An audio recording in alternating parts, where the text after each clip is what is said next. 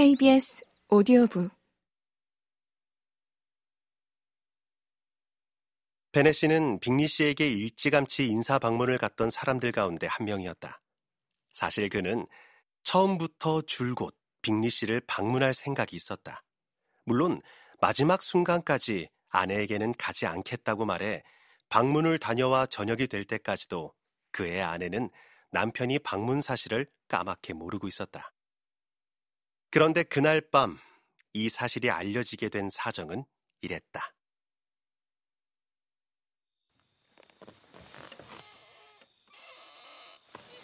둘째 딸이 모자에 장식을 다는 모습을 본 베네 씨가 불쑥 이렇게 말을 꺼냈다. 빅리 씨가 그걸 마음에 들어 했으면 좋겠구나, 레이지. 빅리 씨가 뭘 좋아하는지 어찌 알겠어요? 엄마가 퉁명스럽게 말했다. 인사 방문도 하지 않을 거면서. 엄마 잊으셨어요? 엘리자베스가 말했다. 무도회에서 그분을 만나게 되겠죠. 롱부인이 그때 그분을 소개시켜주겠다고 약속했잖아요. 롱 부인이 그런 일을 퍽도 해주겠다. 자기도 조카딸이 둘이나 있는데. 그 여자는 이기적이고 위선적이야.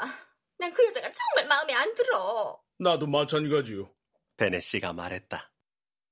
당신이 그런 여자의 도움을 안 받겠다고 하니 다행이네. 베넷 부인은 남편의 말에 대꾸하지 않을 작정이었다. 하지만 그냥 참고만 있을 수는 없어 딸들 중 한 명에게 괜한 잔소리를 시작했다. 키티, 제발 기침 좀 그렇게 하지 말라니까. 내 신경 좀 불쌍히 여기렴.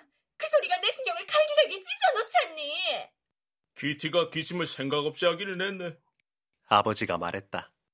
때를 잘못 정했어. 제가 재미삼아 기침한 게 아니잖아요. 키티가 짜증을 내며 말했다. 다음번 무도회가 언젠 일이지? 보름 후에요. 그래 맞다! 엄마가 큰 소리로 말했다. 롱 부인은 아마 그 전날에나 돌아올 거다. 그러니 빙리 씨에게 너를 소개 못할 거야. 자기도 빙리 씨를 모르고 있을 테니. 음, 그러면 여보, 당신이 친구보다 유리하군. 오히려 빙리 씨를 그 부인에게 소개시켜 줄 수 있겠소. 불가능해요. 불가능하고 말고요.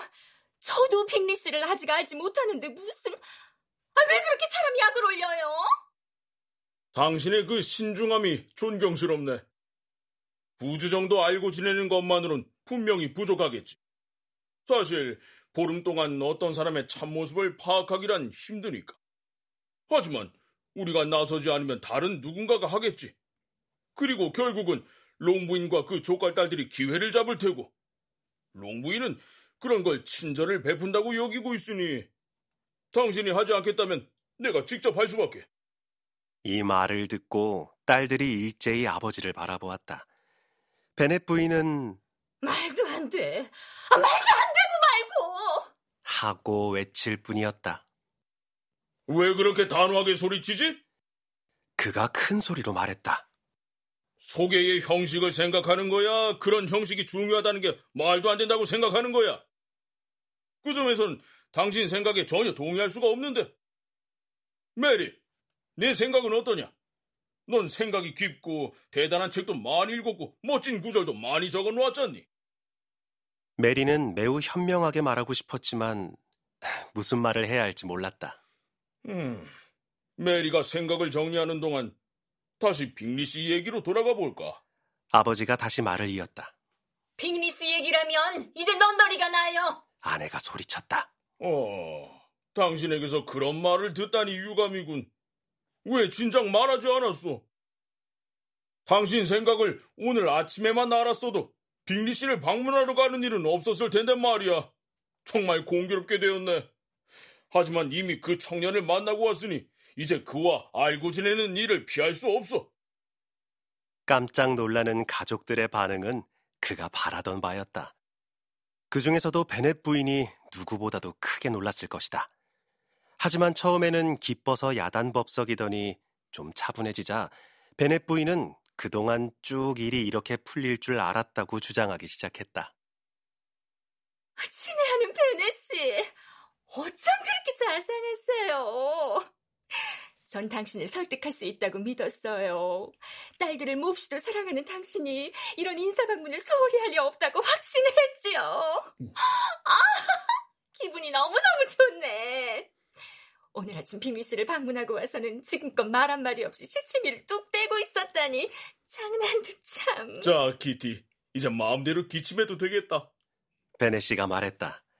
그는 들뜬 아내의 모습에 질려 이 말을 한 뒤 방을 나갔다.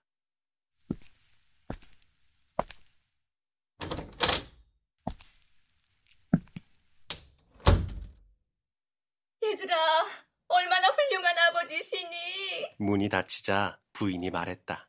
아버지의 친절한 배려에 너희가 대체 어떻게 보답해드려야 할지 모르겠구나. 나도 마찬가지고. 우리 나이가 되면 하루하루 새로운 사람과 알게 되는 게 그리 즐거운 일만은 아니란다. 하지만 엄마와 아빠는 너희를 위해서라면 무슨 일이든 할 수 있어. 어여쁜 우리 리디야, 막내지만 다음번 무도회에서 빅리 씨는 너랑 춤출 것 같구나. 정말? 리디아가 씩씩하게 말했다. 겁 안 나. 엄마 말대로 내가 제일 어려도 키는 제일 크니까. 그날 밤 엄마와 딸들은 빅리 씨가 베네 씨의 방문에 얼마나 빨리 답방할지 짐작해보고 언제쯤 그를 식사에 초대할지 의논하며 시간을 보냈다.